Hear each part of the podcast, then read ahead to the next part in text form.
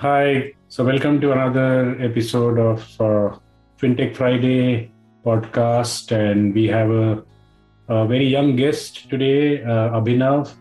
And uh, Abhinav deals with some of the interesting aspects of FinTech uh, in the new world, which relate to blockchain and blockchain infrastructure for a variety of things, not necessarily the currency aspect, uh, but we'll we'll get to that. Uh, let's first start with uh, hearing a little bit of uh, Abhinav's story. What uh, so if you can, Abhinav, introduce yourself, what you are up to, and how did you come to where you are? Sure, thanks, Sanjay. Yeah, so uh, basically, uh, I uh, worked as a CSIR fellow, Council of Scientific and Industrial Research fellow, for about uh, one and a half years. Mm-hmm. After which, uh, I kind of switched to the corporate life, uh, moved into Ernst Young, where I worked on various aspects around the supply chain, creating ground up supply chain demand forecasting tools and the supply chain sales and operations planning tools for large FMCG companies as part of my role as Ernst & Young. And then uh, through that journey, I saw you know a lot of new technologies, experienced a lot of new technologies, and saw that there was a lot of uh, kind of uh, interest around, or initial interest at least around uh, blockchain. So I uh, then uh, quit my job at Ernst Young. I experimented. Uh, I mean, we did some uh, quite a bit of work around the uh, initially around the cryptocurrency side as well on blockchain, and then moved into looking at how enterprise use cases can be enabled using blockchain technology. I've been working within the India's gold industry for quite some time, for almost two years now. I mean, sorry, almost three years now and uh, kind of looked at how we can do a, a traceability, a transaction um, traceability tool, transaction traceability platform for the gold industry. And uh, we just launched a platform with NSE called the NSE Shine Bullion Blockchain System, which was inaugurated by uh, Mr. Sundaresan, who was the executive director at SEBI as well. So, uh, kind of resulted in that uh, over the three years of work. And now looking at various aspects around blockchain and enterprise use cases around the gold industry, commodities um, industry as well. Wonderful, wonderful. No, that's a very nice uh, brief uh, summary. Uh, supply chain, and then uh, you said before that CSIR. So, so somewhat more hardcore science, I guess, right? In some sense, and and then technology. Yeah, yeah, pure science. Yeah, yeah. That's a very interesting uh, journey. I do want to understand and have you walked the readers through you know typically what does supply chain mean and what does supply chain traceability why is that important uh, and in the specific context of uh, gold which you talked about which you've been working on uh, as well as generally whether it's expandable to other areas but before that uh, you know one obvious question which comes to my mind is uh, you mentioned that you did experiment with cryptocurrencies a bit and then sort of uh, switched over to the uh, blockchain applications, if I could call it, in businesses in some sense. So, in a way, B2C versus B2B. Uh, B2C world is is very very uh, sort of glamorous, right? The cryptocurrencies, uh, whether uh, I don't know when you first heard of Satoshi, at what point of time, but you know how that entire ecosystem is developed, and then you know the other frameworks apart from bitcoin and then now a more sort of tacit acceptance of all that through the coinbase listing and so on and so forth. So it seems that that is still a very very big area which is still starting and uh, in some sense while controversial also very uh, laden with opportunities if one could call as well as risks yeah how, yeah yeah how, how and why did you switch yes. from that to a sort of a more uh, B2B uh, world of uh, you know gold or supply chain related blockchain uh, implementations. Is was there any fundamental uh, sort of ideological choice, or was it more business and economics type uh, it was a bit of both actually. Um, so kind of not switched completely. I mean, since we are kind of entrepreneurs always look for kind of opportunities um, depending on uh, say uh, regulatory frameworks or depending on a bunch of different things uh, we saw a good application within the gold industry to be honest uh, we saw ability to make a entire change across the entire supply chain kind of looking at the mine to market value to every part so we had written a long uh, white paper as well on that. Almost uh, like a 45 page white paper. And uh, on the crypto side as well you know we done projects for multiple uh, clients. Currently also working on uh, you know just experimenting quite a bit around uh, the crypto side as well because the technology is quite kind of moving at a real breakneck pace and you know with growth of these nfts we see new tech innovations or as well, which is growing quite fast. Uh, so, uh, I mean, because we always looked at good long-term products that we could build, which can make a difference across the entire value chain, we thought uh, looking at the uh, traceability for the gold industry was something we could look at and also a traceability in general which could be say uh, expanded to things like uh, organic food traceability expanded to things like uh, sustainability linked traceability and we've worked with a partner for that as well for almost two years now one of the largest waste management companies in India. So hence, kind of looked at only uh, looked at large platforms that we think could benefit or could impact uh, multiple participants in the value chain, as well as done quite a, or I mean, doing also quite a few experiments on the public blockchain side, be it crypto or non-crypto, but being a, public blockchain-based uh, experiments. Right, right. So I, I guess I, I, I must say that uh, you, you kind of uh, avoided sort of giving out any any kind of an answer which closes any doors for you, which is a mark of a true entrepreneur, but at the same time alluded to maybe somewhat more regulatory comfort on the B2B uh, side uh, in some sense, while keeping options open for NFT and other newer kids on the block, which probably bring both together maybe and we can we can talk about that a bit more a bit later but yeah that was that was fantastic to hear for a lay person who's listening to this can you kind of uh, dig into the gold supply chain traceability a little bit more in granular detail and how the uh, blockchain application that you're working on helps for for what use case Sure. Uh, so basically, supply chain traceability, as in, uh, you know, think of, uh, say, organic food, packaged food, or packaged organic product that you're purchasing. If you could see, say, a QR code on that product and be able to scan that and actually view the organic certifications for that product, view uh, the, around geolocation, where that product came from, say, independent uh, lab testing reports for a batch of that product that was produced from an independent, uh, you know, a food safety or food testing lab, and uh, view some details around that, and give that kind of uh, build that kind of trust with the customer. Uh, that's where uh, the uh, traceability becomes very useful. It can, I mean, it's useful for, say, the gold industry to prove responsible sourcing or to look at details around responsible sourcing, quality, authenticity, around organic food, to look at, again, authenticity and uh, you know geolocation to a large extent uh, fake uh, product but it's a genuine authentic product and even luxury goods you know the say a single malt whiskey for example or a, a champagne from a certain location in france things like geolocation knowing that this is the authentic product all of that becomes very useful and important.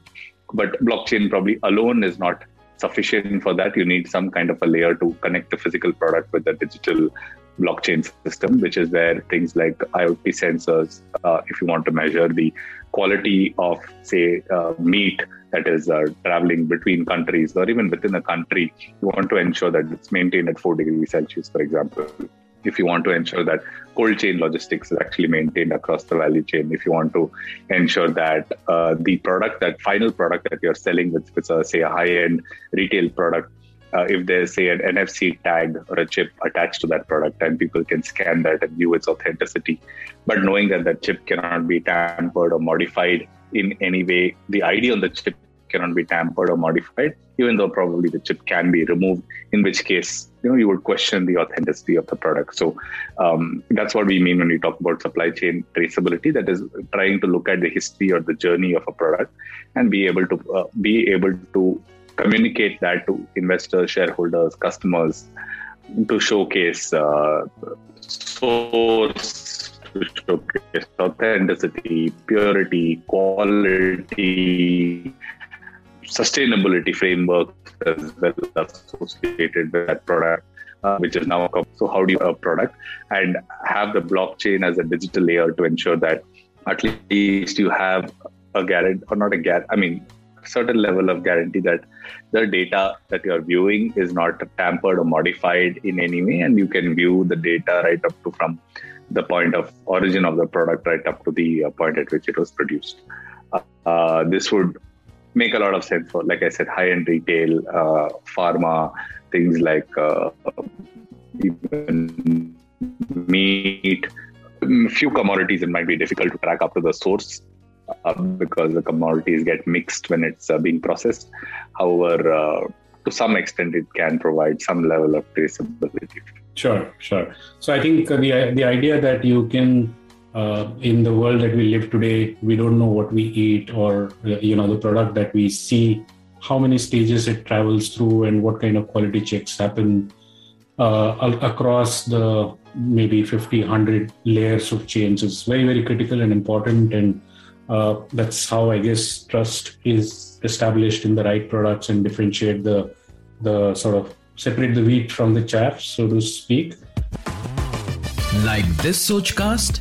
Tune in for more with the Sochcast app from the Google Play Store. But just making it slightly bit technical, would you say that uh, providing that end-to-end uh, visibility is uh, impossible to do in a centralized uh, system or is it more costly to do in centralized system or is it less uh, trustworthy or uh, uh, likely to be uh, open to the risk of you know any edits or cancels so to speak? What is the reason to look at a, a blockchain for specifically for these things I would say the trust aspect does make sense. Of course, it can be done on a centralized system, no doubt about it. It possibly could be done just as efficiently, but the trust aspect, where at least you know that for uh, kind of you could look at it as a connected ERP. You know, multiple parties are connected to. Right now, ERP is a siloed uh, implementation in a single organization, whereas blockchain can be looked at a little more as a connected ERP, where you know, for example, you track the authenticity of a product or you track the journey or where the product is in the supply chain and this can be communicated to say uh, banks for uh, say uh, short term financing based on uh, uh, you know based on goods receivables oh, sorry based on uh, you know invoices etc so you need to it can provide that additional layer of trust where you know that you know if data is at least if you're connecting the physical say with the digital or you're having multiple participants input data into the single kind of distributed database. And uh, if you have, uh, say, any kind of sensors that directly integrate with the blockchain and does not need any human interference in between, then you do see a much more trusted form of data that uh, is little more difficult to get from a centralized system, though not impossible. But I feel there is a delta benefit to. Uh, sure, sure. So no, no, I, I completely agree and understand uh, that uh, uh, effectively we are talking about call it a shared ledger in some sense, where uh, each parties has has a page to sort of update, uh, but one party can't change another party's entries, right, so to speak, and maybe there is some sort of uh, uh also privacy uh, aspects where uh, parties which are dealing with each other don't want each other to know their full details except what is relevant for the purpose of the transaction, let's say a quality or or the sourcing, uh, you know, parameters, yeah. rather than yeah. price or other things which may be your margins or profits, which which may not be what should be there in the in in the public network in some sense. It, it's like a shared ledger with certain uh, see-through uh, aspect of uh, correct correct key, uh, you know, sort of metrics, while other things which are not necessary uh, to be put on a public uh, ledger are, are which could have gone into a centralized ledger in the full way because if everything was centralized, you do have the ability to keep those uh, private parts uh, in some sense out uh, without compromising the trust. Exactly. Yeah. Yeah. Yeah. Yeah. Yeah. You can kind of hide certain aspects. What would be needed and encrypt with say a public key and uh, only have certain the persons with the private key to be able to decrypt that. Yeah right. Yeah. Sure sure. And then maybe can you talk through a little bit about uh, uh, the public and private blockchains and where do you see the uses of each especially in the context of uh, finance? Maybe slight bit of technical detail is also okay. Okay uh, so i think um, of course public blockchain uh, the largest being Ethereum, and now of course you have Solana, Polygon, uh, Avalanche, Algorand, and a bunch of other uh, blockchains that have come up. Uh, public blockchains, uh, mostly you could say, look are kind of associated with some kind of cryptocurrency or the other, but they do have a kind of lot of utility in the sense the data can be publicly verified by anyone in the world who has access to say an internet connection. And the advantage of private system is that you do not want everybody a permission ledger and so need to have access to this data. You do not want to be paying, say, a gas fee or you do not want to be paying a transaction fee for doing an action that, you know, actually does not have any consequence in the finance world. Uh, say I want to um, record that I have received a certain uh, package of logistics, and I am uh, now uh, shipping it to the retailer. Now, this does not need to go into a uh, kind of a full public blockchain. You know, you end up paying even say 50 cents to a dollar of gas fees is completely not needed. There's no value add to doing that. Whereas if you can do private permission ledger, say the retail sees that okay, they uh, been uh, received by the, the permission ledger makes a lot of uh, makes more sense in that case. However, you have uh, these layer two solutions which have very very low um, kind of transaction fees, and if you do need to prove, say, to the end customer that you know I have here are my organic certifications, I have it on a public ledger. So uh, even uh, the participants, uh, you can still, uh, as a customer, I can go to a public ledger and view it. There could be certainly some value there, but it being a layer two, and you know you have very, almost negligible gas fees, say you know, fractions of a cent, or even lower than that, is where I think uh, that would make sense. Uh, kind of combining the benefits of a permission ledger, combining that with a public blockchain, and yeah, permission blockchains you could look at, of course, uh, the large ones, Hyperledger, you have R3 Corda. Um, you have multiple other blockchains also that have a version of their own private system. So you could create a private system out of the Ethereum network, out of EOS. Uh, you know, all the code is open source, so you can get only have certain uh, people have access to creating nodes and uh, view or create a proof of authority based consensus and have very certain people having access to that data. So there are multiple ways to look at both permission, private, uh, as well as public, as well as layer two, which I would think would be slightly mix of the two. So I think there is benefits to all of them. Um, uh, in different settings, different use cases. Coming to finance, of course, you have decentralized finance or DeFi, which is a very uh, hot term in the crypto market right now. Uh, you have uh, uh, the Bank of International Settlements, I think, is doing a pilot around how blockchain can aid in uh, providing transparency and traceability to green bonds, and how you can view the greenness of the bond using blockchain. After that, you have how um, you have of course, IMF looking at central bank digital currencies, which is a large uh, application. You have a lot of uh, TradeLens, I think, by Maersk and IBM is a large trade finance based platform to make the entire uh, trade finance life cycle. Uh, you have multiple like, such examples where, of course, you have Ripple, which which could enable, uh, you know, which is a competitor. You could look at it as a competitor to Swift, which can make cross-border transactions or remittances much uh, lower cost and quicker. So you have multiple applications within both the private blockchain where you have uh, you know things like TradeLens as well as Bank of International Settlements, as well as public blockchain. Of course, you have uh, decentralized finance. You have which run on right now. I think over 20, 30 blockchains, a lot of the decentralized finance applications.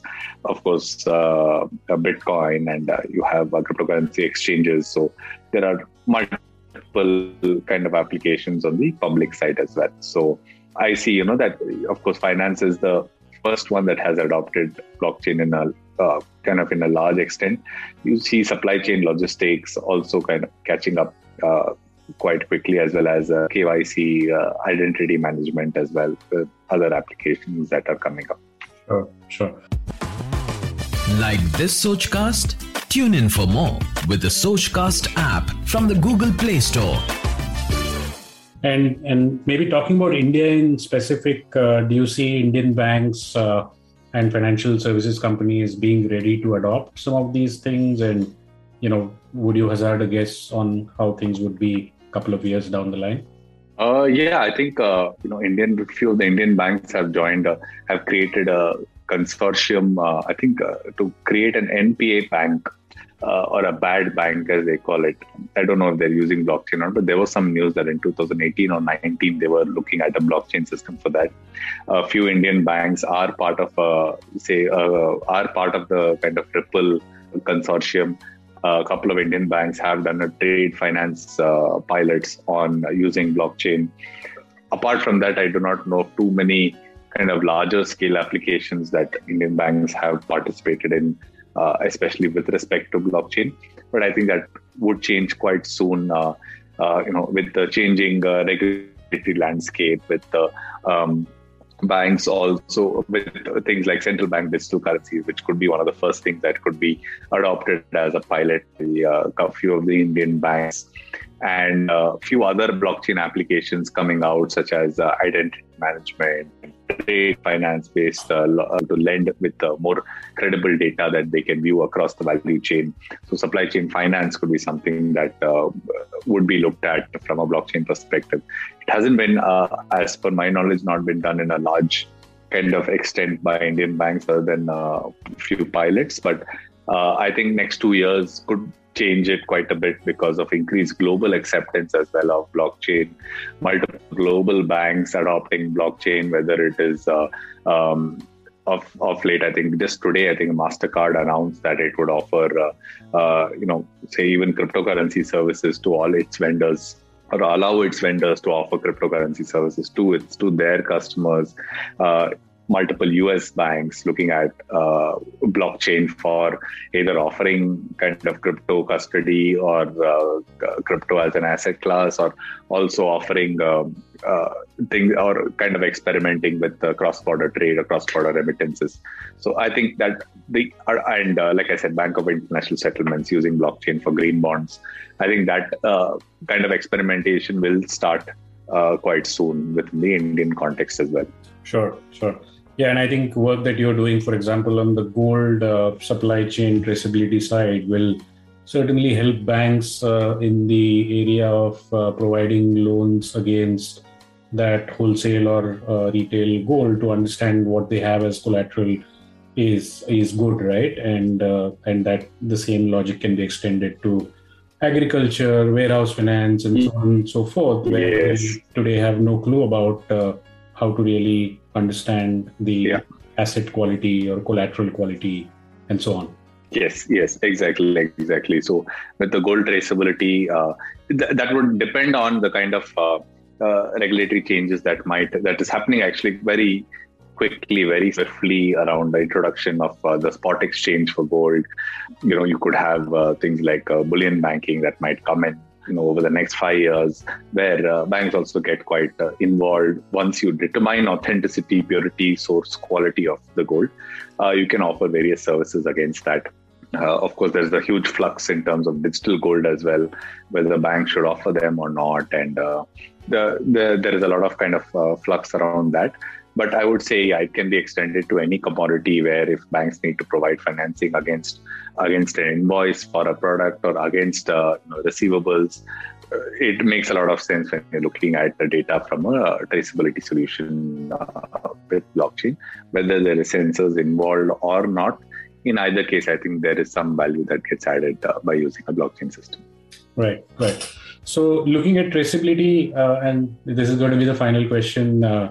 You know, one of the things, one of the unrelated application of this concept of traceability has been to things like digital art, right? Where again, in a way, the original art has a certain huge premium and uh, there are fakes and then there could be reprints. And how do you kind of make sure that you have something which goes right to the heart of what was the original art, whether it was analog or digital or uh, the digital versions of analog through the concept of NFTs, right?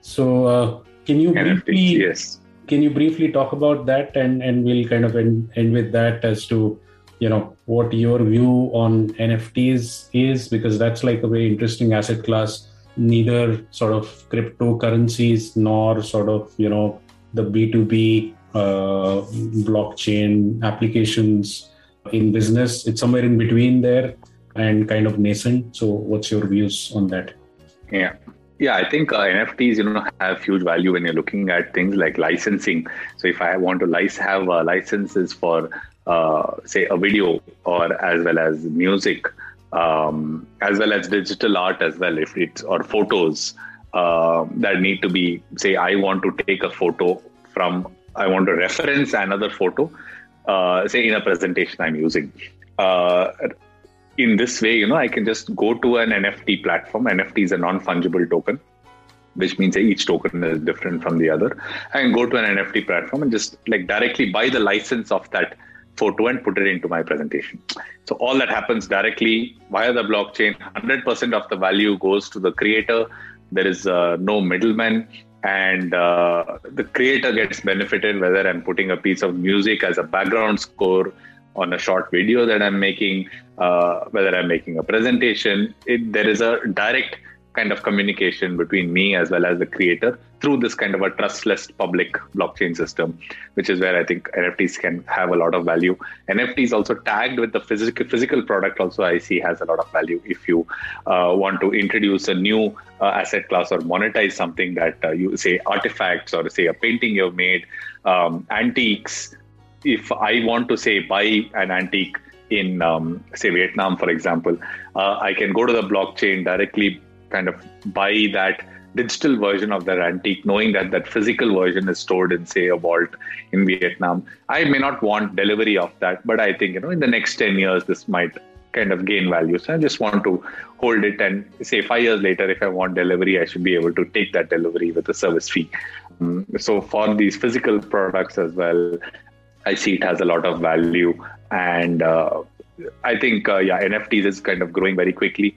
It could kind of morph into looking at. Uh, uh I mean, I think Facebook just announced that they're investing a huge amount of uh, workforce and resources in something called the metaverse, which kind of is a digital version of yourself, or you can create digital avatars of yourself. And even there, NFTs have huge value. In gaming, NFTs have huge value where I can determine the limited edition of, say, uh, a shooting game. I can that has a certain price and it is only a limited edition only certain amount is available and I can kind of buy it through the blockchain. So uh, there is a lot of that uh, that aspect as well. So I think NFTs do have value in IP uh, IP rights uh, copyrights uh, rights to my video, rights to digital art, rights to photos, rights to music, uh, connected to a physical item. Also, NFTs have a lot of have. I think uh, can have is a very great is a very good concept on a blockchain system because there is direct communication with the creator, there is direct communication with the artist, um, and similarly for physical items, there's direct communication with the uh, owner as well, removing most of the middlemen other than the platform through which you interact uh, for interacting with that NFT. So I think NFTs do have a great future ahead. Great, great.